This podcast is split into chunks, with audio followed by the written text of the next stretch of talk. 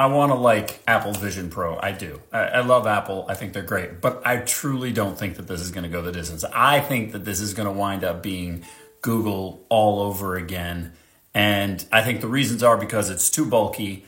I think it's too invasive. And I think as cool as it is to like set up a, a universe, people are ultimately not going to enjoy being at a distance from other people and they're not going to like watching people wander by with this big thing on their face trying to like uh, coexist in a in a environment that they're in plus an environment that we are. I think it's going to push people further apart and I think it's going to be a trend that never catches. What do you think? Short Cast Club